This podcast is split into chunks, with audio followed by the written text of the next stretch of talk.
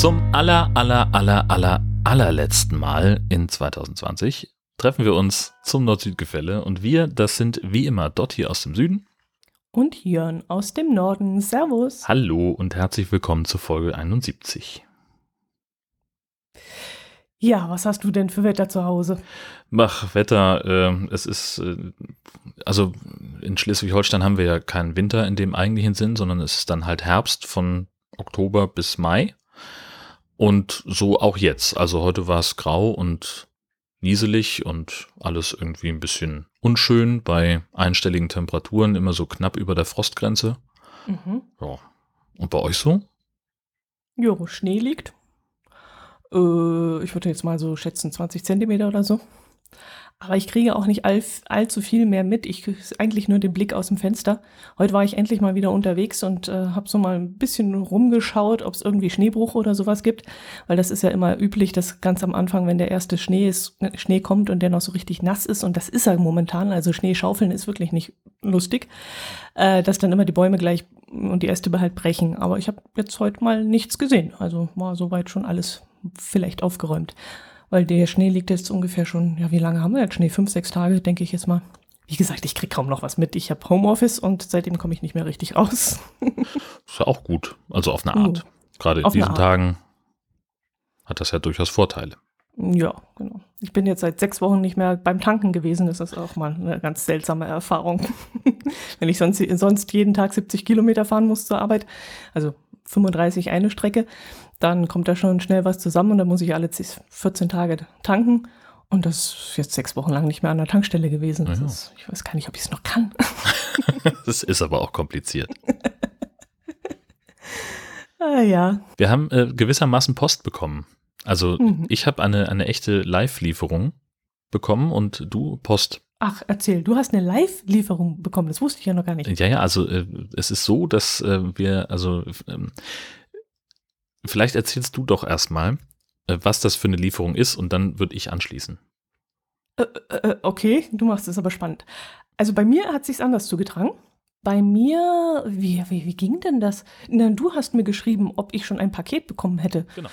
Und dann habe ich die Hände über den Kopf zusammengeschlagen, weil ich dachte, hier kommt jetzt wieder ein Paket mit Schokolade mit Salz oder sowas.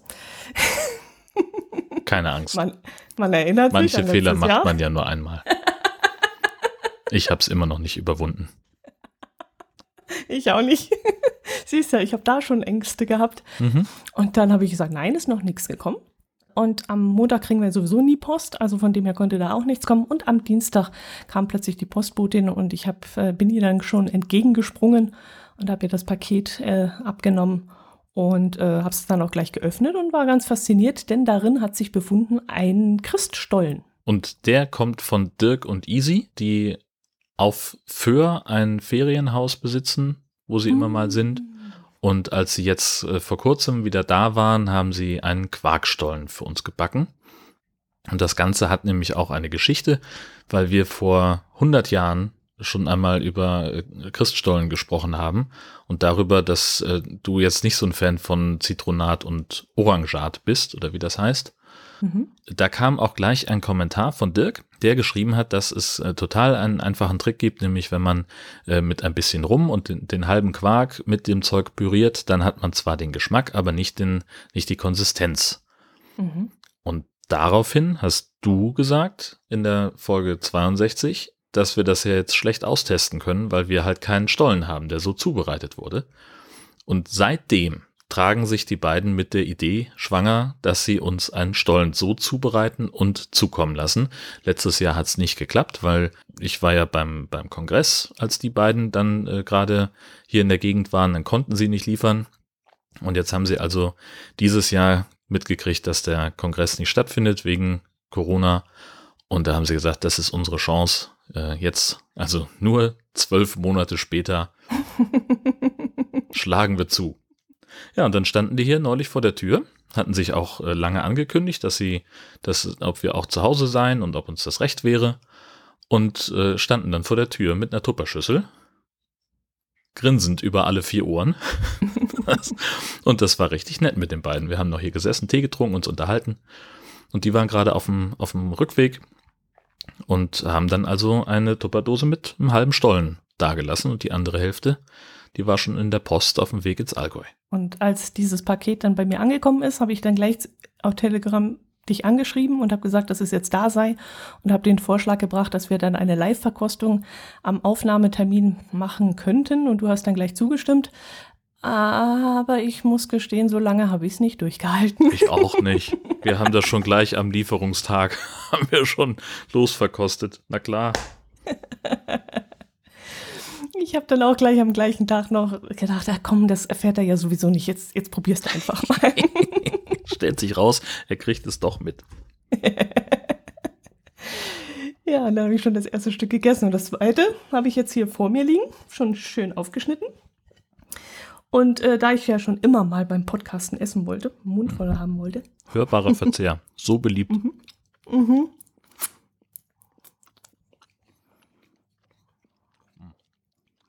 Mhm. Ein Gedicht. Mhm. Und gerade das richtige Verhältnis von Rosinen drin, dass der Teig auch dann so richtig schön saftig ist und mh, mh. Ja. Na und was sagst du nun zum Geschmack ohne die Konsistenz von dem verhassten Zitronat? Naja, ich mag ja das Zitronat und den Orangat nicht wegen dem, also klar, dieses Gleistrige im Mund an den Zähnen, das mag ich sowieso nicht, aber eigentlich auch nicht wegen dem Geschmack. Ach so. Aber ich muss sagen, das ist richtig gut. Mhm. Also die beiden haben mich jetzt echt überzeugt von dem Zeug, weil das geht so richtig gleichmäßig, weißt du, du kaust nicht auf diese, diese diese Zitronenbombe da drum rum, sondern es ist so gleichmäßig durch den ganzen Teig und so eine leichte Fruchtigkeit, aber wirklich ganz leicht. Mhm. Also ich finde es richtig gut. Ja, ich bin Fan. Richtig lecker. Mhm. Mmh, sehr schön. Herrlich. Wir haben übrigens auch, ich habe ähm, in der Konversation mit Dirk darüber, ob sie, wann sie bei uns vorbeikommen können, habe ich auch gesehen, die haben uns vor Ewigkeiten schon das Rezept geschickt. Ach was, ja, ja. Ich wollte nämlich gerade fragen, können wir das Rezept haben? Weil du vorhin gesagt hast, es ist ein Quarkstollen. Genau, also ich hätte jetzt gar keinen Quark rausgeschmeckt. Ja, ja, wir haben das Rezept abfotografiert von aus einem eigenen Kochbuch. Jetzt mhm. werde ich nur mal gucken, ob wir es dann auch veröffentlichen dürfen. Das würde ich dann nochmal mit den beiden klären, dass wir das vielleicht auch ins, in unser Blog stellen können zum Beispiel. Mal gucken. Mhm. Sehr gut. Ja, es ist ein sehr gutes Rezept offensichtlich, denn es schmeckt sehr, sehr lecker, was da rauskommt. Ja. Hervorragend. Vielen, vielen Dank. Ich habe noch ein Glas Milch dazu. Passt super. Mal kurz einen Schluck trinken, dass wir den, den Mund wieder so ein bisschen von... Aber das, was du dazu trinkst, das zischt und das passt nicht zum Stollen. Hm. Nee, ist richtig. Ähm, aber Milch ist ja auch etwas, das äh, den Mund eher so ein bisschen verklebt, so ähnlich wie Schokolade. Mhm. Mhm. Also perfekt, wenn man gerade was aufnimmt. Dann schmatzt es also noch viel weniger. Genau. Ja. Aber dafür bin ich ja bekannt. Also, dann würde ich sagen, du fängst mal an. Genau. Wir sind äh, markiert worden ähm, in einem Tweet von ähm, Sascha Erder, der äh, uns einen Artikel äh, geschickt hat aus Simmerath. Ähm, der Förderverein Weihnachtsmarkt Ruhrberg hat sich richtig Mühe gegeben, um ähm, am Ruhrsee ein bisschen Weihnachtsstimmung aufkommen zu lassen, haben extra eine Krippe aufgestellt mit so Figuren drin und aus Holz und ein Strohdach und so weiter. Und da hat doch irgend so ein Arsch äh, das Christkind aus der Krippe gestohlen. Zum Glück mhm. war es nur eine Puppe, aber das ist ja wohl äh, eine, eine Frechheit. Mhm. Ich meine, ja, okay. Also ich will jetzt nicht mäkeln, die Puppen sind nicht besonders schön, das sehen eher aus so wie so Schaufensterpuppen, also aus Holz geschnitzte finde ich jetzt persönlich besser, aber das ist jetzt überhaupt kein Grund, da das Christkind zu klauen. Und offensichtlich ist auch noch der Schnurrbart geklaut worden von Josef und auch noch sein Hirtenstab. Unfassbar, wie jemand sowas machen kann und das kurz vor Weihnachten. Wo hast du das denn her? Das weiß ich. Ach so. Weil, ich, weil mir nämlich der Bericht auch aufgefallen ist. Ach so. Genau. Das steht nämlich nicht in dem Screenshot drin und jetzt habe ich so, gedacht, du deswegen. Weißt vielleicht etwas. Täterwissen ja. nennt das der Ermittler. Nein, ja. das ist mir zur gleichen Zeit auch über den Weg gehuscht. Doch, doch, nee, klar. Richtig. Ich war die ganze Zeit zu Hause und habe Quarkstollen gebacken. und war, mhm. war in Homeoffice, genau. Genau. Beweis? Nee, ich kann nichts beweisen. Nee, nee. Aber gucken Sie mal, was ich für einen tollen Schnurrbart gekriegt habe in der ich, Zeit. Ich wollte gerade sagen, wo, mhm. was will ich mit dem Schnauzer anfangen? Ja, falls du mal nicht erkannt mal. werden willst. Ne? Beim nächsten Coup. Genau. Und mir ist noch eine Sache aufgefallen, und zwar, ähm, das habe ich eigentlich nur wegen der, wegen der Überschrift äh, in unsere Themenliste genommen, und zwar äh, wird jetzt gerade der Lachslaus der Kampf angesagt. Hast du schon mal von der Lachslaus gehört? Nein. Ja, sie ist ein Albtraum für Fischzüchter, insbesondere für diejenigen, die Lachse züchten.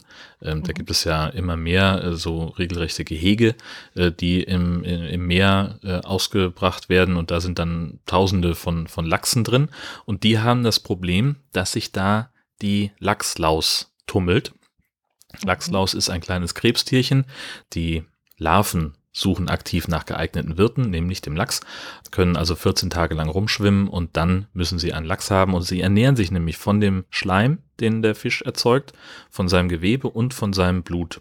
Und je älter diese äh, Tierchen werden, desto größer ist auch der Appetit, und sie können dann die, den Lachsen regelrechte Wunden zufügen, die sich auch infizieren können, und einer der Wissenschaftler, die diese Untersuchungen jetzt durchgeführt haben, sagt, dass äh, zwanzig bis dreißig Lachsläuse für das Opfer tödlich sein können. Mhm.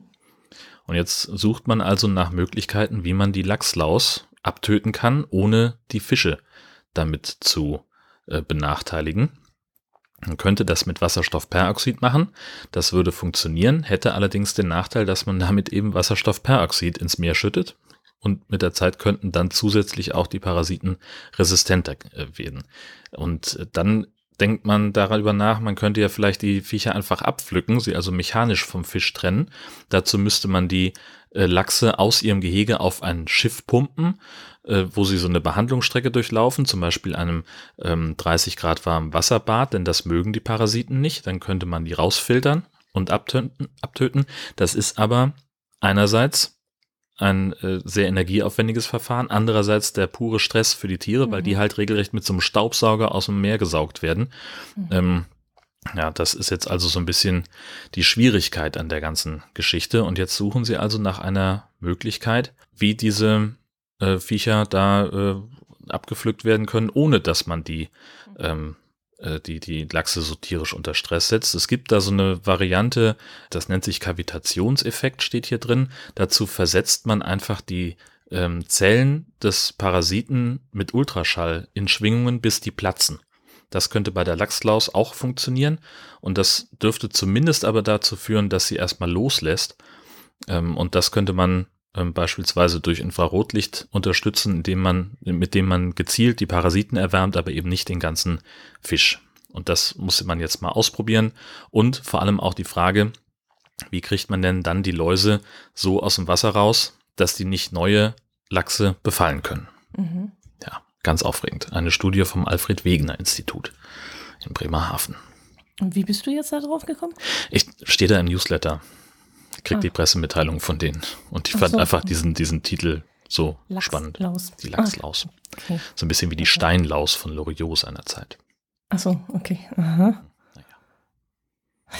ja, sobald man züchtet, gell, sobald man auf so Farmen ganz viele Tiere, werden ja auch Antibiotika und so verabreicht und so ein Kram. Das ist ja, ähm, ja anfällig dann. Genau. Dass die sich genau dort dann niederlässt, wo sie am meisten Futter hat, ist ja fast auch klar. Also, ja, zu erwarten. Zu erwarten, ja. Und dass man die Fische immer wieder umsetzt, das wird wahrscheinlich nichts nützen, weil die Viecher wahrscheinlich mit dem Schwarm dann mitschwimmen werden oder so. Das, davon ist auszugehen, genau. Ja, gruselig. In der Tat. Wenn immer, wenn man über Läuse redet, fängt bei mir an, die Kopfhaut äh, zu jucken. Geht dir das die auch Kopflaus. so? Die Kopflaus. Kopflaus, ne? Ja, ach, nö, das, ähm, nö. nö. Doch, passiert mir immer. Oder wenn jemand gähnt, muss ich auch immer mit gähnen, also. Das ist, glaube ich, warte mal, da gab es ein, eine psychologische Diagnose. Ähm, wie war denn das? Ich glaube, das ist passiert häufiger, wenn man den gähnenden Menschen interessant findet. Also vielleicht interessierst du dich einfach nur sehr für deine Mitmenschen. Da müsste ich mal drauf achten. Ich, ich habe aber irgendwie das Gefühl, im Gedanken, im Kopf, dass ich das, dass mir das auch passiert, wenn jemand im Fernsehen gähnt. Aber ich kann es jetzt nicht mehr beschreiben. Hm. Also weiß ich jetzt nicht, aber ich müsste mal drauf achten beim nächsten Mal. Jedenfalls glaube ich, dass es, also es mag sein, dass ich mich da vertue, aber es soll angeblich ein Zeichen für, für ähm, Psychopathie sein, äh, mhm. wenn man äh, nicht mitgähnen muss. Psychopathen haben ja das Problem, dass sie sich sehr schlecht emotional in ihren Gegenüber hineinversetzen können. Okay. Also das ist ein gutes Zeichen, wenn du mitgehen ja, musst. Das wollte ich auch gerade sagen. Das klingt das ja könnte natürlich auch sozial erlerntes Verhalten sein, mhm. ne, dass du einfach ge- gemerkt hast, wenn andere Leute gähnen, dann fang, fängt jemand anders an mitzugähnen, dann mache ich mal besser mit, mhm. damit ich nicht so auffalle. Mhm. So, ist ja auch eine Option. Ich weiß es nicht. Müsste man mal, ich kenne das jetzt, also ich habe jetzt im, im Gedächtnis so ein bisschen auch die, die Primaten, die Affen, die da sich gegenseitig angehen, um eben zu, zu zeigen, dass sie sich dem anderen äh, untergeben und so. Warum, warum gähnen eigentlich Hunde? Hunde gähnen doch auch in bestimmten Situationen, wenn sie Stress haben oder was, was ist da? Wenn sie keinen Stress haben. Wenn sie keinen Stress haben, gähnen sie. Okay, ich dachte, wenn sie, wenn sie das Maul so aufreißen und sich wegdrehen und so, dann wollen sie dem Gegenüber zeigen, dass sie nichts Böses wollen und sich untergeben. Ich weiß es nicht. So oft habe ich einen Hundeprofi jetzt nicht angeschaut. Und dann ist etwas passiert, wo du dich ähm, ganz äh, prima mit äh, verbunden gefühlt hast. Nicht nur, nicht nur beim Gähnen. Der Westkirchen-Andi hat uns einen Bericht geschickt aus den Westfälischen Nachrichten. Ähm, da hat eine Frau ähm, das Uniklinikum von Münster besucht und sie hat ihr Auto verloren. Ach so, das meinst du. Okay, ich war gerade noch bei der Chipstüte. Das, ah, okay, ähm, ja, genau. Sie hat, ähm, sie ist in der Uniklinik gewesen und hat in einer Nebenstraße ihr Auto geparkt. Und als sie dann äh, mit dem Besuch fertig war und wieder rauskam, hat sie nicht mehr gewusst, wo ihr Auto steht. Und da hat ihre Tochter dann äh, einen Facebook-Aufruf gestartet. Ich nehme an, in irgendeiner... Du kommst aus Münster, wenn? Könnte unter Umständen sein, genau. Ich kenne mich da Facebook-mäßig zu wenig aus, aber das könnte es sein.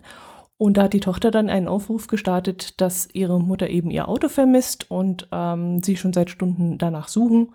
Und da hat es dann eben äh, eine ganze Menge Likes gegeben und auch aufmunternde Worte und auch Hilfsangebote, dass man losgehen würde abends noch auf eine Hunderunde und dann nach dem Auto Ausschau halten würde. Ob sich das Auto inzwischen gefunden hat, das weiß ich nicht. Das steht im Artikel drin. Steht es oben drin? Oben drin sind zwei, ähm, ähm, ist ein Update drin, das also... Happy End, ähm, genau. Das genau. verschwundene Auto ist wieder aufgetaucht. Das Auto wurde durch die Polizei in einem Parkhaus gefunden. Ja, das ist natürlich irritierend, weil wenn sie den, den Gedanken hatte, dass ihr Auto in einer Seitenstraße steht und plötzlich wird es im Parkhaus gefunden, das würde mich jetzt aber... Ja, aber das ist mir ehrlich gesagt auch schon mal passiert, als ich noch in Kiel gewohnt habe. Ähm, okay. Da äh, war, habe ich in einem Stadtviertel gelebt, wo es deutlich mehr Wohnungen als Parkplätze gab. Und äh, wenn du da so nach der klassischen Feierabendzeit äh, noch versucht hast, einen Parkplatz zu finden, dann bist du halt im Zweifelsfall irgendwie eine Stunde um Block gefahren. Mhm. Und ähm, ich hatte einmal tatsächlich die Situation, dass ich mehrfach an einem möglichen Parkplatz vorbeigefahren bin, wo ich aber jedes Mal gedacht habe, nein, da kannst du dich nicht hinstellen, das ist nicht hundertprozentig legal, da stehst du viel zu nah an der Straße und blockierst den Bürgersteig. Und dann bin ich immer dran vorbeigefahren und als ich und habe mich dann vermeintlich dann irgendwann dahingestellt und bin am nächsten Morgen ähm, zu diesem Parkplatz gelaufen, mein Auto war weg und ich habe gesagt, ja prima, jetzt haben sie mich abgeschleppt und war also ganz furchtbar äh, verzweifelt und habe gesagt, okay, jetzt, also habe mich dann auf der Arbeit abgemeldet, äh, ich müsste jetzt also mich erstmal darum kümmern und war schon auf dem Weg zur Polizeistation, als ich in einer anderen Seitenstraße vorbeikam an meinem Auto. Weil ich nämlich offensichtlich dort einen Parkplatz gefunden habe, aber gedanklich immer noch so doll bei dem anderen war, der viel näher auch an meiner Wohnung war, dass ich den einfach vergessen habe. Ja gut, aber das sind zwei Parkplätze im Außenbereich, aber wenn ich mein Auto in eine Tiefgarage stelle, dort auch noch ein, wahrscheinlich ein, ein, ein Ticket ziehen muss und auch durch die, durch die, die dunkle Garage laufen muss, irgendwo eine Treppe hoch oder so, das prägt sich bei mir doch viel mehr ein und da müsste ich doch immerhin wissen, aha, ich habe mein Auto in der Tiefgarage geparkt.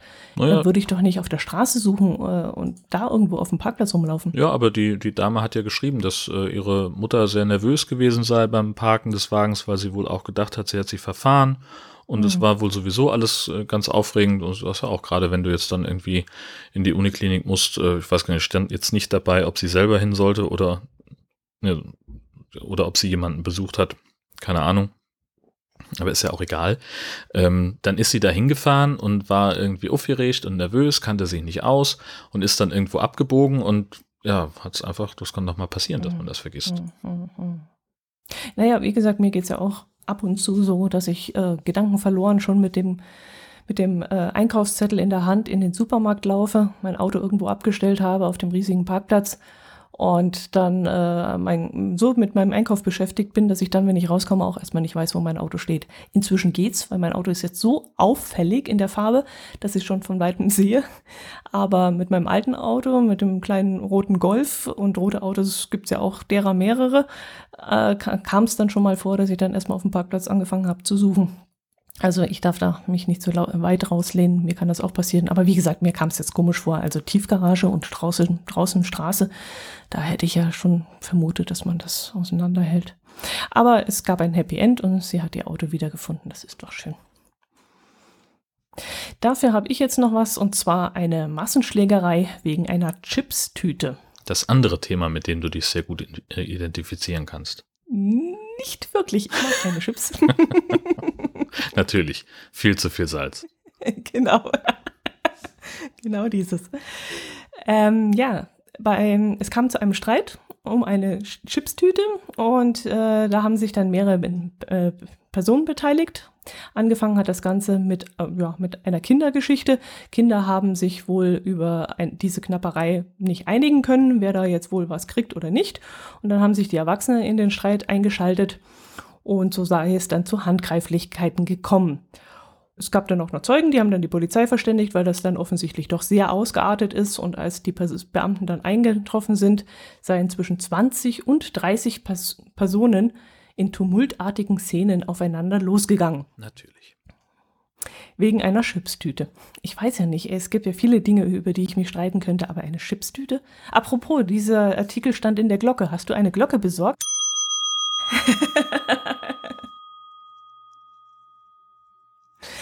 Ja, die Beteiligten wurden dann, äh, ja, es gab eine Strafanzeige wegen Körperverletzung. Ja, ach, ich weiß nicht, was kostet denn so eine Tüte Chips normalerweise? Ja, da also selbst wenn man die ganz teuren, super duper äh, handgemachten Kesselchips kauft, dann ist man doch immer noch in einem Bereich von, also ja, wo sich so ein Aufwand von der Schlägerei in dem Ausmaß gar nicht lohnen würde. Ja, aber kennst du das dann, zum Schluss geht es doch gar nicht mehr um die Chipstüte, ja, sondern um irgendwelche, äh, ja, dein Kind hat mein Kind und fassen Sie mein Kind nicht an und ja, nehmen Sie die Finger weg und was fällt Ihnen eigentlich ein, Sie packen Ihr Auto immer falsch und was weiß ich. Ja. Da geht es doch. Und dann gerade, wenn die, wenn die Gemüter sowieso gerade so, ja, angekratzt sind. Also ich wundere mich manchmal in der Zeit jetzt gerade, ja, wie die Nerven blank liegen und wie man sich mal schneller irgendwie zopft oder macht wegen so Kleinigkeiten. Ja, und ich läute auch ja. gleich nochmal, mhm. ähm, denn in Osnabrück ist eine Frau, nee, in Bielefeld ist sie ähm, auf einen Güterzug aufgesprungen. Sie wollte nämlich nach Osnabrück fahren und hat ihren Regionalzug verpasst. Und jetzt hatte sie wohl was Dringendes vor. Jedenfalls konnte sie nicht warten, bis der nächste fährt und ist auf einen Güterzug aufgesprungen, der in Bielefeld am Bahnhof stand. Der ist dann auch ungefähr fünf Minuten lang losgefahren bis zum nächsten Bahnhof, auch gut über hundert Kilometer schnell. Zum Glück hatten Reisende am Bahnsteig äh, die Frau beobachtet, wie sie sich da auf einen leeren Autotransportwagen äh, geschlichen hat. Und äh, dann hat der Fahrdienstleiter diesen Zug im nächsten Bahnhof gestoppt in Wissingen.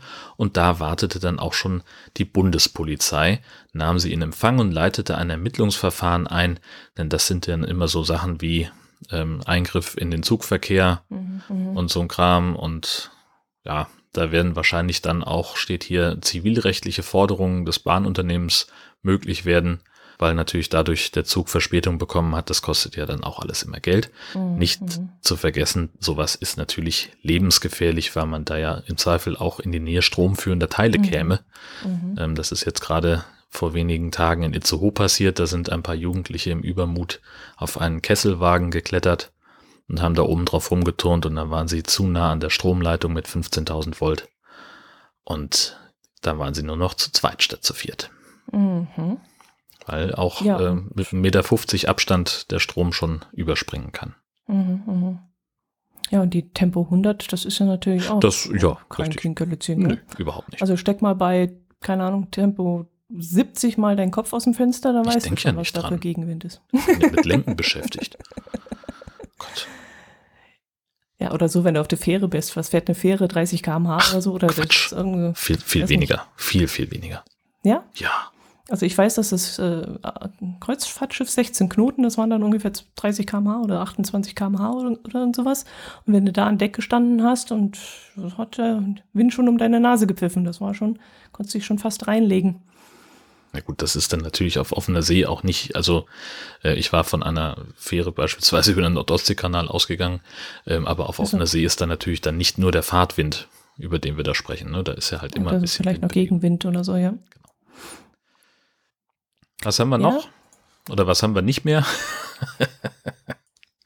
Oh ja, wir haben eine Zuschrift von Sascha Erder gekriegt und wenn ich da drauf gehe, dann ist das Ach ja.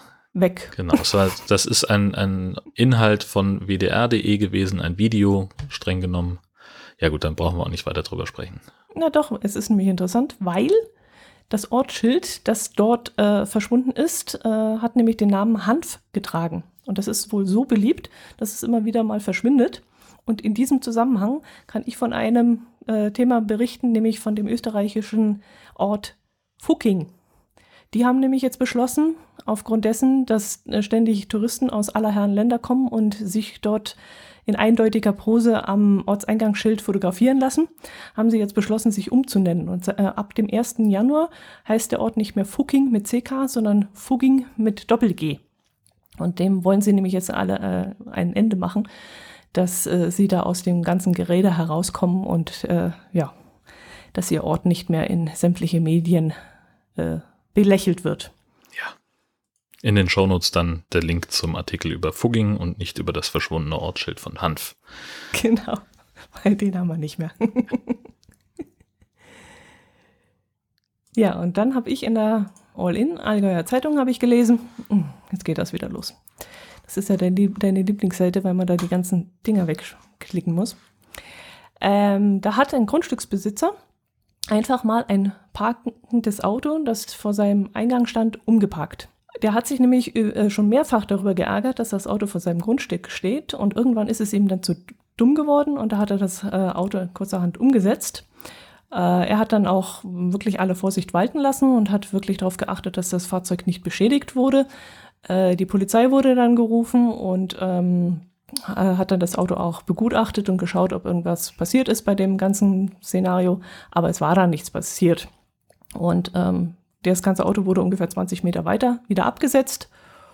Und ähm, ja, ein netter Gag, finde ich, weil es eben nichts passiert ist. Wenn jetzt irgendwie ein Sachschaden entstanden wäre am Fahrzeug, dann hätte ich das nicht mehr als Spaß empfunden. Aber wenn das so glimpflich abgelaufen ist, fand ich die Story ganz äh, lustig, dass der sich da so pragmatisch geholfen hat Tja. Und das Auto umgeparkt hat. Ja, und also, also dieser, der Autobesitzer, der durfte auf dem Grundstück stehen, das war also jetzt nicht das Problem, sondern ähm, der, der Grundstücksbesitzer hat gesagt, er soll einfach nur an einer anderen Stelle parken und das hat der achtundzwanzigjährige einfach nicht gemacht und deswegen ähm, hat er dann das Auto woanders wiedergefunden, wohl auch auf dem gleichen Grundstück, halt wahrscheinlich an der Stelle, wo es der Besitzer gerne gehabt hätte. Mhm. Ja, nicht schlecht. Hätte natürlich auch hinten losgehen können, gell, wenn da wirklich irgendwas passiert wäre. Man steckt ja in so einem Auto nicht drin, wenn da irgendwie was unten abgebrochen wäre oder so. Dann ist es natürlich nicht mehr lustig, aber es ist ja Gott sei Dank nichts passiert. Genau, alles gut. Richtig. So, und dann haben wir hier ein, eine Geschichte ähm, aus Baden-Württemberg. Ähm, Father Ted hat das getwittert. Und zwar gab es in Bad Mergentheim einen größeren Rettungseinsatz. Das hat die Polizei in Heilbronn mitgeteilt. Da haben zwei Freunde im Internet ein Video gemacht über das Öffnen von Packstationen Sie haben das Video gesehen, Verzeihung, über das Öffnen von Packstationen mit einem speziellen Code. Und das haben sie ausprobiert und konnten damit ein größeres Fach öffnen. Und dann ist einer von den beiden Burschen in dieses Fach reingeklettert und sie haben die Tür zugemacht. Und was ich jetzt nicht verstehe, ist, warum sie den Code nicht nochmal eingegeben haben, um den wieder da rauszuholen. Sie mussten dann den Notruf wählen. Das ist eine berechtigte Frage. Das steht nämlich in dem Artikel nicht drin, richtig. Kann natürlich wenn sein, das wenn das der, der Zustellercode ist, der also gebraucht wird, um die Packstation zu befüllen, ja. Dann gilt das Fach ja jetzt als belegt mit einer Bestellung. Und dann soll natürlich der Zusteller nicht in der Lage sein, das nochmal wieder rauszunehmen, um es nicht klauen zu können. Ja, aber der Zusteller selber, achso, du meinst jetzt nicht den Postboten als Zusteller, sondern doch, klar. Doch ja, also, aber der müsste doch das Recht haben. Wenn ich jetzt mit meinem, mit meinem Postauto an so eine Station ranfahre, dann würde ich doch sagen, okay, ich habe hier sieben Pakete, hier sind irgendwie acht leere Fächer, ich gebe meinen Code ein, die gehen nacheinander auf, ich tue ein Paket rein, scanne das vorher, mache das wieder zu.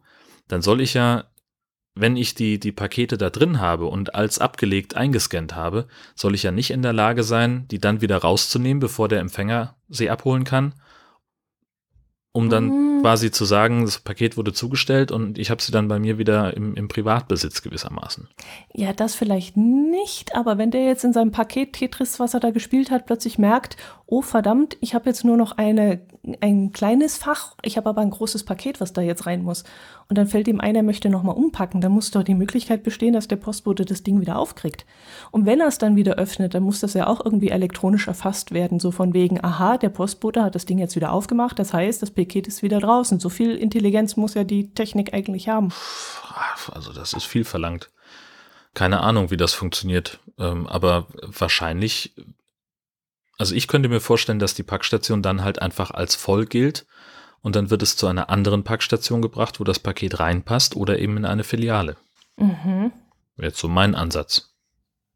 Mhm. Einfach um ganz auf Nummer sicher zu gehen, weil also ich das ganze Thema Diebstahl in, in Zustellerbetrieben, egal von welcher Firma, ist, glaube ich, kein kleines. Okay. Du meinst, denen wird da auch im wahrsten Sinne des Wortes ein Riegel vorgeschoben, dass die ja. da nicht nochmal rankommen und das ja. nochmal wieder entwenden können? Hm. So stelle ich es mir zumindest vor. Vielleicht bin ich aber auch paranoid, keine Ahnung. Jetzt müsste man natürlich wissen, welches Video die Jungs da gefunden haben, gell? Und was die da ausprobiert haben. Weil du dich auch in eine Packstation setzen möchtest oder weswegen? Nein, weil ich der Frage nachgehen möchte, warum die sich nicht wieder selbst befreien konnten. Sie haben ja schließlich nicht beide drin gesessen. Es war ja wirklich der Freund mit dabei, der den Notruf abgesetzt hat. Also so wie du gesagt hast, warum konnte der Freund jetzt nicht? Oder der Freund war kleiner, der war erst fünf Jahre alt und konnte noch keine Zahlenreihe eingeben. Na klar. Genau. Und dann konnte er auch nicht von dem Handy, mit dem er den Notruf abgesetzt hat, das Video nochmal abspielen und gucken, welche Taste man drückt. Na, weil die von den Eltern eine Sperre drin haben und unterwegs keine Videos angucken können, sondern nur im heimischen W L A N. Ja, genau. Aber also die, die Variante, dass das vielleicht einfach ein Sicherheitsmechanismus gegen Diebstahl ist, ist dir immer noch zu weit hergeholt. Ja, weil nur eine Frage. Also. Ich möchte ja immer alle Seiten beleuchten. Ich möchte ja niemanden. Auch die Quatschigen, die, ja. die keinen Sinn ergeben. Auch die müssen ja, beleuchtet werden. Ja, gerade die Quatschigen. Ja, ja, genau. Herrje. Erzähl du lieber was vom Döner und ich esse noch ein Stück von dem hervorragenden Stollen. In der Berliner Zeitung äh, steht ein Bericht aus Krefeld. Dort wurde ein Radfahrer mit einem vierzig Kilo Dönerspieß gestoppt. Der Mann war zudem auf einem offenbar gestohlenen Fahrrad unterwegs. Die mhm. Polizei hat den Dönertransport unterbunden, schreiben sie. Ähm, und zwar äh, war der Mann auch ein alter Bekannter. Ähm, die Herkunft des Fleisches blieb allerdings zunächst unklar. Ähm, und, aber der, der Dönerspieß Genau, der Dönerspieß, woher den hatte, weiß keiner, aber das Fahrrad, das ist definitiv gestohlen gewesen. Und jetzt äh, konnte der Mann das also nicht genau erklären, äh, wie er beides äh, zu sich in Besitz genommen hat. Und äh, deswegen haben sie gesagt, äh, auch weil wir dich schon kennen, eröffnen wir mal ein Strafverfahren. Mhm. Ja, ich war es nicht. Ich bin mehrfach drauf verlinkt worden. Verstehe ja, gar nicht, wieso. Wie, wie kommt das? Du fährst doch gar nicht Fahrrad. So, das ist nämlich genau der Punkt. Richtig. So, ich fahre kein Fahrrad, ich wohne nicht in Krefeld, also ich verstehe es nicht. Hm. Aber was hat die Berliner, achso, nee, ich wollte gerade sagen, die Berliner Polizei, aber das stand nur in der Berliner Zeitung. Was die Berliner Zeitung so alles über Krefeld sch- schreibt. Naja, das ist halt so, was läuft dann über den D P A-Ticker in der Rubrik Vermischtes und dann hast du halt noch irgendwo in der Zeile fünf, in, in der Seitenleiste vorne, Einspalter rechts frei unten, dann, hm. fünf Zeilen frei und dann schreibst du das nochmal schnell. Was soll's? Muss das noch irgendwie gefüllt ja. werden, ja. Genau. Und wir haben dann wieder eine Geschichte, ist ja schön. Ja, vielen Dank Berliner Zeitung und äh, ja. auch an alle, die das, die uns da drauf hingewiesen haben. Ja. Und die dich damit in äh, Verbindung gebracht haben. Ja, wie sie darauf gekommen sind, keine Ahnung. Keine Ahnung, aber dir soll es nicht anders gehen als mir auch, denn ich bin in den letzten Tagen mehr als einmal verlinkt worden. Und immer wieder und immer wieder und immer wieder. Denn es hat sich nämlich was ganz Spektakul- Spektakuläres bei uns im Allgäu zugetragen, was durch sämtliche Medien ging, auch im Ausland. Und äh, da hat man komischerweise an mich denken müssen. Ich weiß gar nicht, warum. Da hast du denn ein Alibi? Äh, ja, ich kann einen z- zwei Meter großen Holzstamm nicht transportieren.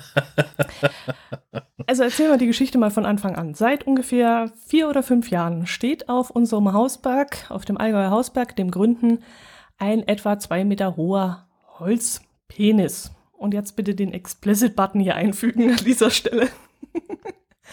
Und dieses Holzgebilde, ähm, so wird vermutet, hat vielleicht irgendwann mal jemand in seiner ja, Freinacht im, im Garten stehen gehabt oder vielleicht bei einer Junggesellenparty oder beim Geburtstag oder so. Und äh, der Vater, so wird vermutet, wollte dieses Gebilde aber nicht im Garten stehen haben, also hat er dem Junior gesagt, das Ding muss weg. Wer vermutet das, das denn? denn? Das sind so die Gerüchte, die ich jetzt aus dritter Hand we- wieder erzählen kann. Okay. So, und dann äh, hat irgendwer, wer auch immer das dann war, ob, er, äh, ob der Junge das war oder jemand anderes, das weiß ich jetzt nicht, hat äh, dann beschlossen, dieses Ding, ja, äh, pr- richtig präsent auf dem äh, Gründen abzustellen. Und dort stand er jetzt vier bis fünf Jahre und dann ist er plötzlich umgefallen. Und da ging das Ganze los. Dann ist das nämlich in die Öffentlichkeit geraten, dass da oben ein Penis gestanden hat, ein Holzpenis, der umgefallen ist. Hm.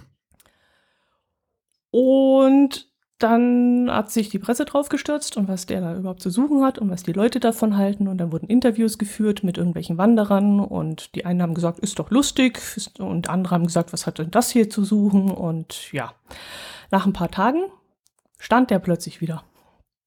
Da hat irgendjemand Herzlichen in einer Nacht- und Nebelaktion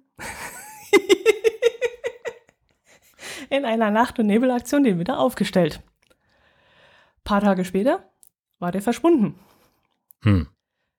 Der zwei Meter große Holzklotz war dann plötzlich weg.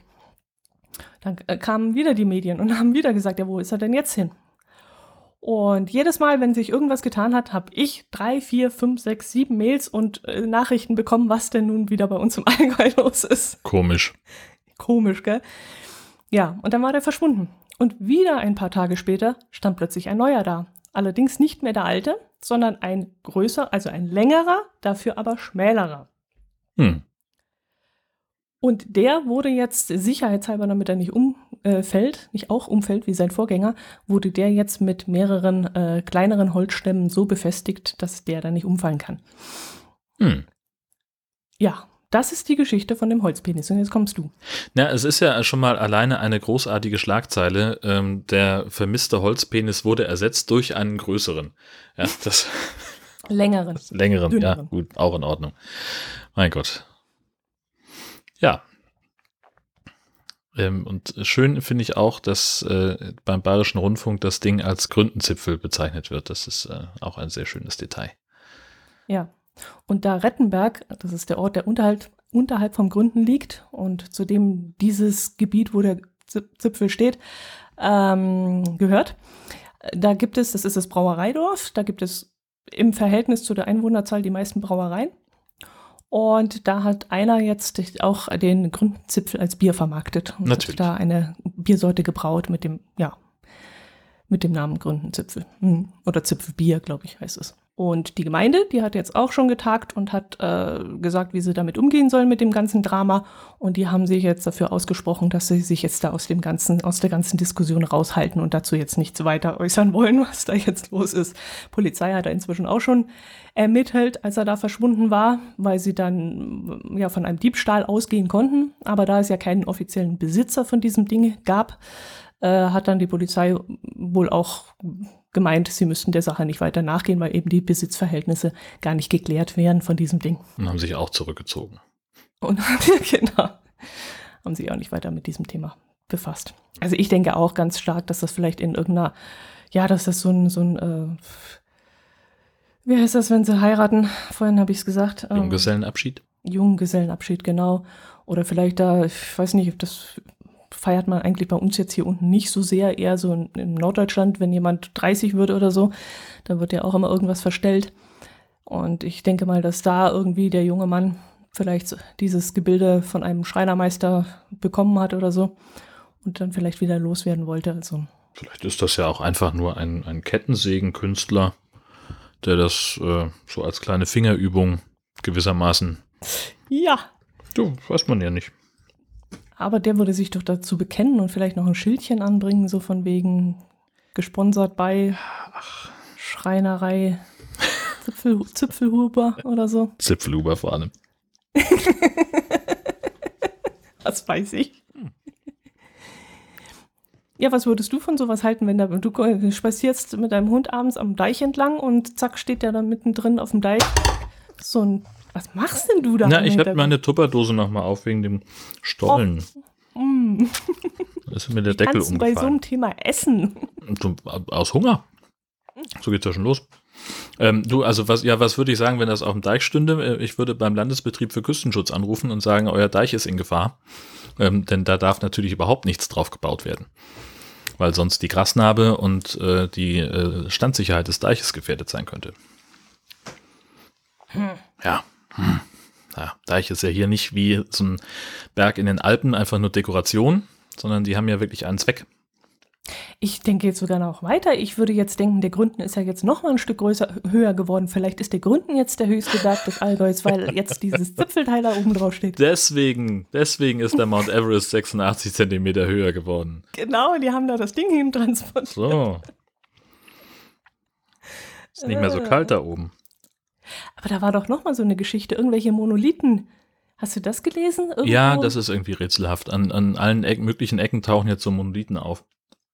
Aber überall, gell? In Spanien, in Rumänien, in, keine Ahnung, jetzt bei uns im Allgäu auch, irgendwo am Schloss Neuschwanstein. Also der in Utah stand ja schon seit Jahren. Mhm. Ähm, so, ein, so eine Metallkonstruktion. Keiner wusste so richtig, warum. Und es gab dann auch, ähnlich wie auf dem Gründen, ähm, ein, ein äh, großes Hallo, als das Ding auf einmal weg war.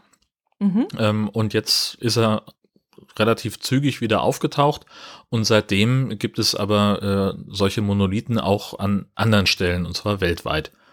Und ich glaube, das ist einfach, ich weiß nicht, Leute machen sich einen Spaß draus. Oder ein Künstler, der auffallen will, wie der mit seinen Bananen. Hä? Da gibt es doch überall diese, diese gelben Bananen, die an der Hauswand gemalt sind von diesem berühmten Künstler. Kannst du die nicht? Nee. Das kannst du überall, Bananen, wie heißt denn der? Das kannst du überall, da läufst du durch Kopenhagen, siehst du plötzlich diese komische äh, Banane irgendwo. Bist in New York, siehst du plötzlich diese komische Banane. Mhm. Die gibt's, die gibt's überall. Wie heißt denn der? Thomas, nee, Quatsch. Andy Warhol ist es aber auch nicht. Ist das Kunst oder ist das weg? Kann das weg? Ach, nee, finde ich leider nicht. Ist auch wieder so ein Link, der nicht mehr existiert. Nee, weiß ich nicht, aber das ist, das ist bekannt. Überall sieht man die Dinger. Einmal mit offenen Augen durch die Stadt. Bananen läuft. Im Supermarkt gesehen zuletzt. Ja, und die waren ziemlich grün. Also zurzeit brauchst du die gar nicht kaufen. Natürlich kauft man die, wenn sie grün sind. Warum? Magst du grüne Bananen lieber? Nein, als? Nein, nicht zwingend, aber dann aber? Kann man sie ja länger aufheben. So, dann, ne, also ich habe immer so ein paar Bananen, weil ich okay. morgens gerne eine Banane esse. Und mhm. immer gerne welche da und die dürfen dann auch, wenn ich neue kaufe, dann dürfen die noch grün sein. Da lege ich einen Apfel daneben, dann reifen die nach und dann habe ich halt so immer einen Vorrat von Bananen, weil die werden ja dann auch relativ schnell schlecht, beziehungsweise braun und dann mhm. irgendwann matschig und unansehnlich und wie ich finde, schmecken dann auch nicht mehr so brillant, weil sich dann so ein der, der Schwefelanteil erhöht. Ähm, und insofern, nee, nee, also ich kaufe gerne mal äh, so ein bisschen, also grünliche Bananen, und die lasse ich dann zu Hause schön nachreifen. Okay, nee, ich kaufe sie lieber gelb und esse dann relativ zeitnah. Ich möchte sie dann nicht nachreifen lassen. Mm-mm. Aber ist gut, funktioniert. Ja? Na klar. Ja, und da hast du doch richtig im Kopf, da in drei Tagen sind die fertig, oder wartest du ja, einfach ab, aha, ja. Jetzt sind sie. Ja, nee, es könnte ja sein, du, keine Ahnung. Ich zum Beispiel, wenn ich Bananenkuchen backe, ich muss ja dann ungefähr planen, wann die so weit sind, dass ich den Kuchen backen kann. Die sollen ja dann schon richtig sehr reif sein, dass sie schon fast braun werden. Und dann sind, haben sie die richtige Konsistenz, um daraus den Bananenkuchen zu machen. Und dann ja, weiß ich, aha, in drei Tagen sind die soweit und... Nee, also ich, bei mir gibt es halt morgens sehr regelmäßig Bananen zum Frühstück, mhm. die ich mir so in den Quark schneide. Und äh, von daher da ist da, nee, das habe ich nicht im Blick. Ja, hast du nicht im Blick. Also, wenn es reif ist, ist es reif. Genau. Ah ja, okay. Ja, und dann haben wir noch einen Automaten geschickt gekriegt. Ich glaube sogar, wir haben zwei oder drei geschickt, aber die anderen, das waren äh, Metzgerei-Automaten in irgendeiner Form. Mir ist jetzt vor allem der von Sascha Erder aufgefallen, weil, weil ich den ganz spannend fand. Wir hatten einen ähnlichen zwar auch schon erwähnt. Es geht da um einen Automaten, in, aus dem man Alltagsmasken ziehen kann. In diesem Fall daneben sogar noch Desinfektionsmittel zusätzlich. Also im Grunde nichts Neues, aber was ich ganz interessant finde, dass äh, dieser Automat wird von Caritas Eschweiler aufgestellt, und die Werkstätten haben diesen Automaten selber hergestellt und wollen jetzt eben diese Masken und das Desinfektionsmittel an den Mann bringen, und das Ganze kostet dann nur ein Euro. Und in dem Zusammenhang sucht nämlich äh, Caritas nach, ja, nach Geschäftspartnern sozusagen, also Kommunen, Geschäfte und Unternehmen oder andere Einrichtungen, die diese Automaten aufstellen wollen, ähm, weil ihnen offensichtlich noch der Platz dazu fehlt, um diese Automaten anzubringen. Aber sieht ja aus wie ein Kaugummiautomat. Ja, aber nicht irgendwie ein gebrauchter, sondern wirklich richtig hübsch neu. Nee, nee, genau, aber also gebaut. Ich wollte nur sagen, dass man da so viel Platz ja eigentlich nicht braucht. Ach so, ja, das ist richtig. Ah, Hauswand irgendwo am Straßenrand müsste ja eigentlich reichen. Ja. Ein Euro, das werden dann so äh, Einmaldinger sein, nehme ich mal an. Ja, genau. Aber Desinfektionsmittel finde ich spannend. Für ein Euro, das müssten ja dann so kleine Fläschchen sein. Wie kommen denn die aus diesem Automaten raus? Naja, das sind auch irgendwie so, die kommen in solchen kleinen Kugeln. Ne, also der Automat, ein klassischer Kaugummiautomat, der kann ja nur runde Sachen verarbeiten, mhm. dass diese so raus... Brutzeln. Also wird es wahrscheinlich genau. keine kleine Flasche sein, sondern mehr so ein, wie so ein Mayo-Beutel aus, von der Autobahnraststätte. Irgendwie so, ach so, wo sowas, man aufreißen man, muss und dann... Ja, mhm. stelle ich mir vor, keine Ahnung. Ja, könnte ja. sein, ja. Ja, das ist aber auch... Medizinprodukte oder wo, worunter würdest du das einordnen? Das würde ich unter... Was gibt es sonst noch für Rubriken? Alles Mögliche. Stellen die so viel her? Ja, ja, die haben für allen möglichen Radwegestationen, äh, Wäscherei, ein Weihwasser bzw. Desinfektionsspender, Näherei. Spender. Naja, es kommt ja jetzt auch immer häufiger, ne, dass du halt in, ähm, in katholischen Kirchen, wo du halt reinkommst und normalerweise deine Hand in ein Weihwasserbecken tauchen würdest, das kannst du jetzt nicht mehr machen, weil du ja Viruslast an der Hand haben könntest. Also äh, stellen manche Kirchen einen Ähm, so, ein, wir, so einen ähnlichen Spender auf, wie wir sie auch von Tankstellen und ähnlichen Einrichtungen kennen, am Eingang, am Supermarkt, hältst die Hand drunter und dann kommt dann so ein Stößchen äh, Desinfektionsmittel raus, da kannst du natürlich auch Weihwasser reintun. Machen auch mhm. ganz viele. Dann hast du keine, äh, kannst du dich dann selber, weiß ich nicht, bekreuzigen ähm, mit dem Weihwasser und äh, hast aber nicht das Risiko, dass du irgendwo reinfassen musst, wo schon zwanzig andere mhm. mit ihren verschnupften Händen drin waren. Das ist ja witzig. Mhm. Das sollte man beibehalten. Das ist gar nicht so schlecht. Gell. Mhm. Äh, wir haben bei uns im, im Supermarkt im Ort, da bin ich, bin ich beim Einkaufen gewesen und bin nach Hause gekommen und dachte mir, was stinkt denn hier so? Das ist ja unfassbar. Ist das eklig? Habe ich an meinen Händen gerochen. Da hat das gestunken wie Sau.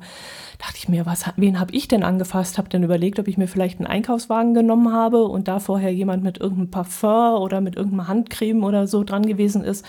und habe mir gedacht, also das ist ja widerlich. Und kam aber drauf, dass ich eigentlich nur mit dem Korb reingegangen bin, mit meinem eigenen.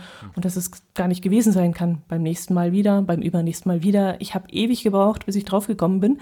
Weil für mich ist das ganz automatisch. Ich gehe rein in den Supermarkt, dann steht rechts das Desinfektionsmittel. Dann habe ich mich damit, also habe mir meine Hände halt eingecremt mit dem Zeug. Und in diesem Moment dort am Eingang, wo ein Luftdurchzug ist, habe ich das noch nicht gerochen, dass genau dieses Mittel so widerlich gestunken hat. Also richtig aufdringlich wie ein ganz, ganz starkes Parfum, ganz eklig. Aha. Und da, da habe ich den ganzen Abend und am nächsten Morgen noch danach gerochen, nach dem widerlichen Zeug. Zustände. Ja, ja. Und jetzt hast du dein eigenes dabei, oder was? Nee, ich nehme es jetzt nicht mehr. Ach so. Nö, kann ich nichts machen. Also wenn ich dann drei Tage danach stinke nach diesem widerlichen Zeug, und mich schon wirkt, weil ich, weil, weil dieser Geruch mir entgegenschlägt. Nee, boah, nee. Naja, gut, immerhin kein Salz im Mund. Jedenfalls nicht im Zusammenhang, Zusammenhang mit Schokolade. Über deine Pläne zu Weihnachten haben wir ja schon gesprochen. Genau. Und äh, wie ist bei euch die Begrenzung von wegen Treffen und so? Spielt das ähm, für dich eine Rolle oder wäre das sowieso nicht in Betracht gekommen? Es kommt äh, bei mir persönlich sowieso nicht in Betracht. Ähm, mhm. Also gut, klar, die Familie meiner Frau würden wir normalerweise über die Feiertage sehen, weil unser Neffe an, am zweiten Feiertag Geburtstag hat, aber das war schon klar, dass das dieses Jahr eben nicht stattfinden würde. Ähm, und warte mal, was dürfen wir denn? Ähm, Also jetzt im normalen Leben sind es zehn Personen aus maximal zwei Haushalten, die sich treffen dürfen. Mhm. Und an Weihnachten gibt es davon aber Ausnahmen. Und ach, ich, also ich steige ehrlich gesagt nicht mehr durch mhm. mit den ganzen Verordnungen, weil gefühlt ändert sich das alle vierzehn Tage und ich mhm. komme nicht mehr hinterher. Und mhm. das finde ich, das ist eigentlich das, das Spannende an, an Corona. Ähm, im Frühjahr war die Angst sehr, sehr groß und das Wissen sehr gering. Und jetzt hat sich das so verschoben.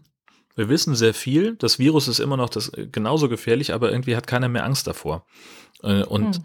also ich ertappe mich selber dabei, dieses, das, das, den, den Corona-Podcast vom N D R, ähm, den reihe ich inzwischen hinten in der Playlist ein und höre die Folgen dann mit vier Wochen Verzögerung. Nicht mehr so wie früher am Anfang der Pandemie, als sie damit auch angefangen haben, dass ich den gleich immer vorne hatte mhm. und gleich immer als nächste Episode angehört habe. Ähm, ich lese auch längst nicht mehr alle Nachrichten zum Thema Corona, ähm, geschweige denn, dass ich jetzt in irgendwelchen ähm, Verordnungen so regelmäßig äh, stöbern würde. Weil da auch, also wir haben das eine Zeit lang bei uns äh, beim N D R im Programm gehabt, dass ich dann so der Typ war, der Hörerfragen äh, be- beantwortet hat, oder was darf ich jetzt noch und was ist verboten und wenn ich so und dies und das mache, ähm, kann ich das noch oder sollte ich das besser sein lassen? Und das war halt, da gehört es natürlich dazu, dass man dann eben regelmäßig in den Verordnungstext reinguckt, aber jetzt in dieser zweiten Welle, in der wir gerade sind, in dieser Herbstwelle, da hat das auch das Aufkommen von, von Fragen so stark nachgelassen, dass wir das gar nicht mehr in der Form gemacht haben, weil es sich einfach nicht gelohnt hat. Also kam dann halt immer mal irgendwas, wo wir aber dann auch in der Redaktion gesagt haben, so ja, pff, das sind lebenspraktische Fragen, das muss jeder für sich selber beantworten. Ne? So, darf, sollte ich jetzt noch zum Friseur gehen oder nicht? Ja, der Friseur ist offen, du kannst natürlich dahin gehen, ob das schlau ist und ob du dich damit wohlfühlst, musst du selber entscheiden. Das ist jetzt nichts, wo wir, was wir jetzt im, im landesweiten Radioprogramm abhandeln würden. Aber äh, so Sachen, äh, also nee, ich weiß jetzt aus dem Kopf gar nicht, wie viele sich treffen dürfen, aber ich treffe mich halt auch generell einfach nicht mit Leuten. Mhm. So, ich sehe halt gerade keinen. Ähm, Ganz, also klar, im dienstlichen Kontext lässt sich das manchmal nicht vermeiden.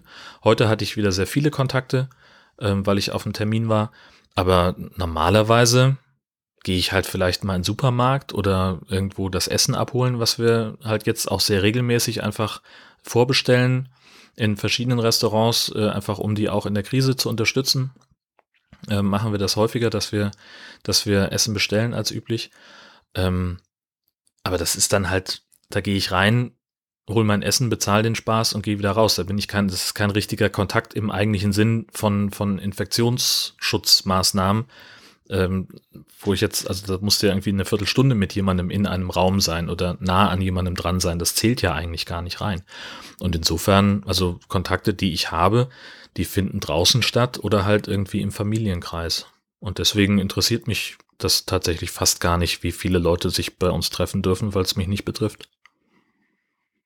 Ja, genau, da wollte ich nämlich gerade zurückkommen, weil ich jetzt irgendwie den Faden verloren habe. Also weil es dich nicht betrifft, verfolgst du das jetzt nicht weiter und du auch beruflich da im Moment keine Rückfragen hast, musst du dich auch damit jetzt momentan nicht beschäftigen. Ja, genau, und das, also hm. genau, so, und das interessiert mich nicht, weil ich halt für mich weiß, welche Maßnahmen ich für mhm. mich ergreife, um mich genau. und andere eben davor zu schützen. Sprich also mhm. das, was alle seit Monaten immer wieder runterbeten, Kontakte reduzieren, Abstand halten und äh, wenn ich für mich selber schon weiß, dass ich einfach nicht ins Restaurant gehe, egal ob es offen ist oder nicht, äh, dass ich mich nicht mit Freunden in der Kneipe treffe, dass ich dass ich nicht mit mit zwanzig Leuten eine Geburtstagsparty veranstalte, ähm, dann muss ich mich auch nicht mit den Regeln befassen, die jetzt gerade gelten und wo drin steht, ob ich das darf oder nicht. Mhm. So, zumal es ändert sich jetzt ja auch mit einem gewissen Tempo, ne? So Lockdown Light, jetzt sitzen sie am jetzt demnächst dann wieder zusammen, soll es in Schleswig-Holstein vielleicht schon noch vor Weihnachten wieder einen harten Lockdown geben mit mehr geschlossenen Geschäften und härteren Regeln. Das wird dann wichtig sein, dass man halt einfach dann absehen kann, so wo kann ich hingehen, muss ich vielleicht vorher nochmal irgendwas holen, was weiß ich, zum Baumarkt und irgendwas, keine Ahnung, äh, Brennholz oder weiß ich nicht, Vogelfutter. So, das, das wären dann die relevanten Fragen, aber an für sich, wie gesagt, persönliche Kontakte sind so weit eingeschränkt, dass ich das nicht verfolgen muss. Hm. Also wird euer Weihnachten auch nicht anders, großartig anders ausfallen? Also ja. Nicht so, dass du dem nachtrauern müsstest oder so? Nein, das ist also Weihnachten, wie gesagt, das ist bei uns ja äh, sowieso anders als in hm, den allermeisten ja, Familien, ja. berufsbedingt. Ähm, wir haben es halt normalerweise so gemacht, dass dann eben am ersten Feiertag, da kam jetzt dann Gesches Familie zu uns und wir haben zusammen gefeiert. Am zweiten Feiertag war dann irgendwie äh, Neffengeburtstag oder wir sind schon losgefahren zum Kongress. Das ist ja auch dieses Jahr nicht. Also von daher pff, passiert da sowieso nicht so viel. Mhm, mh, okay.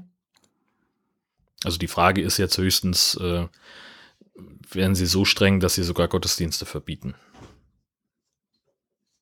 Das könnte sich noch ändern? Das weiß man ja nicht, ne? Also sie sind jetzt ja ähm, nach der Rede der Kanzlerin äh, im Bundestag so weit, äh, auf einmal kommen sie alle aus den Löchern und sagen, ja, wir haben ja schon immer gesagt, wir müssen mehr härtere Maßnahmen ergreifen. Mhm. Keine Ahnung, was denen einfällt. Jetzt wollen sich diese Woche zusammensetzen und am ähm, noch bevor dieser Podcast erscheint, soll, glaube ich, der, nee, stimmt ja gar nicht. Ein paar Tage, nachdem der Podcast entschieden ist, äh, erschienen ist. Wir kommen am fünfzehnten raus, am Dienstag, und am Donnerstag wollen sie zusammensitzen und entscheiden, mhm, mh. wie es dann weitergeht. Was mit Weihnachten passiert, okay. Ja. ja, also ob sie vor oder nach Weihnachten den harten Lockdown machen wollen. Mhm, mh. Andererseits gibt es Untersuchungen und, und äh, Befragungen, wonach sich äh, ein nicht unerheblicher Teil der Bevölkerung an Weihnachten über bestehende Corona-Regeln hinwegsetzen will. Und wer will das überprüfen und wer will das ahnden und wer will da nachgehen ja. der Sache? Wer steht an der Tür und sagt, lassen Sie uns mal rein, wir möchten mal überprüfen, ob Sie die Regeln einhalten. Ja, und das, das ist eben auch ähm, genau das, was ja, was ja alle sagen, was sie eben nicht wollen, dass man im, ähm, im, im privaten Wohnumfeld die Leute auch noch kontrolliert wird. Das wäre dann wirklich so pff, mhm. eine Freiheitseinschränkung, wo man da wirklich nochmal gucken müsste. Ähm, aber ja, so dieses ganze Appellieren an die Vernunft der Menschen, das hat halt noch nie so wirklich funktioniert. Mhm. Wir können uns an Diskussionen um Gurtpflicht erinnern. Was wurde da gestritten? Was wurden dafür für Artikel geschrieben bundesweit? Und was hat die, die Bild-Zeitung äh, gepoltert, was das für ein Eingriff wäre in die freie Entfaltung des Menschen? Hm. Tja. Naja, gut. Also mir geht's haargenau genauso. Also pff. Ich lese auch nichts mehr, was in die Richtung geht, weil einfach dieses Hin und Her und Ja und Nein und der Politiker sagt das, der Politiker sagt das, der Virologe sagt das, der sagt das, das ist mir einfach, mir wird das zu viel, das deprimiert mich, das macht mich fertig. Und ich persönlich äh, halte mich dran. Ich bin ja jetzt Gott sei Dank die sechste Woche im Homeoffice und bin da schon relativ lange rausgezogen. Ich gehe einmal die Woche Lebensmittel einkaufen und ansonsten habe ich eigentlich nur Kontakt noch zu meiner Mutter und zu meinem Herz allerliebsten. Und ich glaube, da muss ich dann nicht unbedingt drauf achten, dass ich da irgendwie eingeschränkt werde, weil das ist ja wirklich das Minimum, was man machen kann. Also von dem her habe ich mich da auch gar nicht damit beschäftigt. Tja. Wir werden natürlich Weihnachten mit der Familie verbringen, aber halt eben nur mit meiner alleinstehenden Mutter, weil die sonst niemanden hat. Und das würde ich mir auch ehrlich gesagt nicht verbieten lassen, weil das, das geht einfach nicht. Du kannst nicht eine sechsundachtzig-jährige Frau Weihnachten alleine lassen. Aber das ist ja Gott sei Dank nicht verboten. Und wir sind dann auch vorher beide fünf Tage Äh, nur unter uns. Wir haben, mein Herz allerliebster hat im Urlaub und ich bin im Homeoffice und da kommen wir dann auch nicht unter Leute. Also wir versuchen auch von unserer Seite aus alles, um eben die sechsundachtzig-jährige Frau zu schützen, weil sie ja eine der ersten ist, die dann das eben nicht überleben würde, wenn es so weit wäre. Ja, genau. Und ja, und gleichzeitig habe ich halt Leute im Freundeskreis, die die sagen so, ich gehe jetzt dann in vierzehntägige Selbstisolation äh, und und schließe mich zu Hause ein, habe den Kühlschrank so voll wie noch nie äh, mhm. und habe alles so vorbereitet, dass ich die Wohnung nicht mehr verlassen muss, mhm. äh, damit ich eben äh, sicher sein kann, dass ich am Wochenende, äh, am Weihnachtswochenende äh, äh, zu meinen Eltern fahren kann, äh, damit wir da sicher sind einfach, damit ja, da nichts genau. passiert. Ja, das sage ich ja, machen wir in ähnlicher Weise nicht vierzehn Tage, aber wir schaffen es fünf Tage lang, nicht unter Menschen zu kommen. Und ich versuche auch jetzt die kompletten zwei Wochen äh, ohne Einkaufen durchzukommen. Ich hoffe, das gelingt mir. Also frisches Zeug wie Brot oder Milch oder so werden wir wahrscheinlich doch holen müssen. Mhm. Aber ich wollte wirklich die vierzehn Tage, weil die äh, Supermärkte ja sowieso immer bumsvoll sind, wenn irgendein Feiertag ist. Mhm. Und man ja schon zu regulären Zeiten äh, dann durch den ganzen Supermarkt steht. Und wenn ich mir vorstelle, zu Corona-Zeiten, wo nur noch so und so viele Leute reingelassen werden, äh, könnte ich mir vorstellen, das Ganze eskaliert da vor Ort. Und ja. deswegen habe ich mir auch vorgenommen, ich habe so die Essensplanung gemacht, dass ich hoffentlich über die gesamten zwei Wochen komme. Ja, ja wäre selber Brotbacken eine Option für dich? Kannst du dir das vorstellen? Habe ich noch nie gemacht. Wollte ich zwar schon immer mal so mit Sauerteig an, äh, ansetzen und, und ruhen lassen und was weiß ich, was man da alles machen muss. Äh, habe ich jetzt noch nie gemacht. Hm. Also im Notfall im Pizzateig kann ich machen, aber so jetzt großes groß Brot backen oder so habe ich jetzt noch nicht gemacht. Ne? Ja, na, dann müsstest du halt dafür nicht nochmal raus, ne? Das wäre so. Ja, ja. Aber wobei das jetzt noch bei uns am ganz normalen Bäcker ist und ganz normalen Metzger, da steht man dann sowieso draußen an, weil sowieso nur eine Person rein darf in den Laden. Aber ähm, ich denke mal, da stehen dann nicht zweihundert Leute vom Supermarkt, weißt du, da stehen dann vielleicht fünf, sechs Leute, die dann ihr Brot haben wollen. Ja. Da wird der Auflauf nicht so groß sein, aber ja, mal sehen. Ja, da kann man dann natürlich auch nochmal gucken, so was sind so gängige Zeiten, wo viel los ist, wo wenig los mhm. ist und kann dann selber für sich nochmal nochmal schauen, dass man das äh, ein bisschen besser verteilt. So, ne? Ja, ja. Und wir werden auch vorbestellen, dass man schnell rein, schnell raus. Genau. Das werden wir auch machen, ja.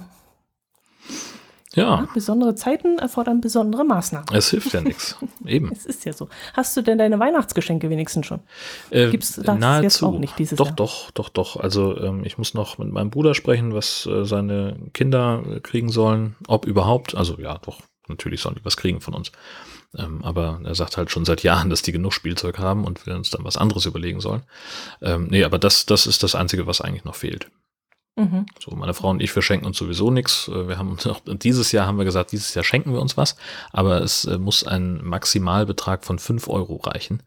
Mhm. Ähm, Ja, weil wir Doch, halt, so ja, wir haben schon vor Jahren gesagt, so, nachdem Weihnachten hier halt äh, keine so große Bedeutung hat im Haus. Also natürlich ist es ein wichtiges Fest und das ist auch alles in Ordnung. Ähm, aber so, wir begehen das ja nicht so, wie es die meisten anderen Familien tun. Ähm, haben wir halt schon immer gesagt, so, wenn wir, warum sollen wir mit irgendwas warten auf irgendein bestimmtes Datum? Ne? Wenn wir irgendwas haben, wo, wo jemand sagt, ach Mensch, das hätte ich gerne, dann überlegen wir, können wir es uns in dem Moment leisten? Mhm. Sparkt es Joy? Funktioniert das mit dem Preis pro Benutzung? Dann kaufen wir es halt. Anstatt jetzt zu sagen, keine Ahnung, ne, die Geschichte mit den Kajaks, die ich hier schon mal erzählt habe, im Frühjahr kommt jemand auf die Idee und sagt so, hm, Kajaks wären toll. Warum sollen wir dann warten bis Weihnachten, um die Dinger zu kaufen? Und dann liegen sie, dann haben wir das ganze Jahr keine Kajaks, dann mhm. liegen sie den ganzen Winter noch rum. Und wer weiß, ob wir dann im nächsten Frühjahr überhaupt noch Lust drauf haben. So, mhm. Also kaufen wir es halt einfach sofort mhm. ähm, und deklarieren das dann halt als Weihnachtsgeschenk oder als was weiß ich. Das kann man ja auch machen. Mhm. Ja. Ja, wir haben uns immer Erlebnisse geschenkt, aber die sind ja gerade auch nicht ja, durchführbar. Das, das ist auch schwierig. Fällt aus, ja. Aber wir haben jetzt gesagt, wir feiern eine Woche vorher, feiern wir beide ähm, Weihnachten, indem wir ähm, ein, ein ähm, Restaurant hier bei uns in der Nähe, das bietet äh, Dinner an, to go, Dinner to go, also so ein, wie heißt es, Candlelight Dinner to go. Mhm. Äh, ich weiß gar nicht, was, äh, neunzig Euro für zwei Personen oder irgend sowas, fünf Gänge oder irgendwas ja. in der Art, eine Flasche Wein dazu. Und dann haben wir gesagt, das gönnen wir uns, das leisten wir uns jetzt. Und äh, dann werden wir das äh, uns liefern lassen eine Woche vorher und werden da einen schönen Abend miteinander verbringen und das als unser Weihnachtsfest deklarieren. Ja. Und dann die Woche drauf, wie gesagt, äh, am Heiligabend dann zu meiner Mutter zu fahren. Und das ist dann so eine, so eine Kochbox oder was, wo man sich das selber zubereitet gewissermaßen? Nee, das ist dann wohl schon fertig vorbereitet und man kriegt dann äh, das Ganze in so eine Wärmebox. Mhm. gestellt und dann liefern die das in dieser Wärmebox und da ist irgendwie Pfand drauf, das muss man dann halt später wieder zurückbringen. Ach so, weil du sagtest, du lieferst das eine Woche vorher, das ist doch irgendwie quatschig. Nee, äh, wir feiern Weihnachten eine Woche vorher zu zweit. Ach so. In aller, in aller Ruhe und gönnen uns dieses Erlebnis, dass wir dann eben sagen, wir gönnen uns dieses Fünf-Gänge-Candlelight-Dinner, mhm. äh, okay. weil das würde jetzt, ja, um uns halt was Gutes zu tun, sonst haben wir uns halt immer irgendwas anderes geschenkt, was weiß ich, eine, eine, eine Zipline-Fahrt oder was weiß ich, wir machen ja immer so verrückte Sachen, so diesen, diese Bobfahrt, die wir uns damals geschenkt haben. Und das geht ja jetzt alles nicht, aber dieses Candlelight-Dinner äh, haben wir jetzt gesagt, das schenken wir uns jetzt gegenseitig. Und das werden wir dann eine Woche vor Weihnachten machen, weil wir ja an Weihnachten selber dann bei meiner Mutter sind. Ja. Und mit ihr dann feiern. Und ja, bin ich gespannt, was das ist. Ja, wir werden jo. berichten. Genau, so ist das. Ja, dann bleibt uns eigentlich nur noch unseren Hörern und ich wünsche dir auch frohe Weihnachten dann. Danke, gleichfalls. Genießt die Stadezeit, wenn es geht. Ja. Geht ja nicht. Ja, es geht immer, klar. Man kann alles irgendwie genießen auf eine Art. Hm. Geht schon. Ja, dann macht das mal. Ja. Dann wünsche ich euch das auf jeden Fall, dass ihr das irgendwie hinkriegt. Ja, und dann hören wir uns dann im neuen Jahr, würde ich sagen. Genau, und zwar am fünfzehnten in der Mitte des Monats um zwölf Uhr. Bis dahin, tschüss. Servus.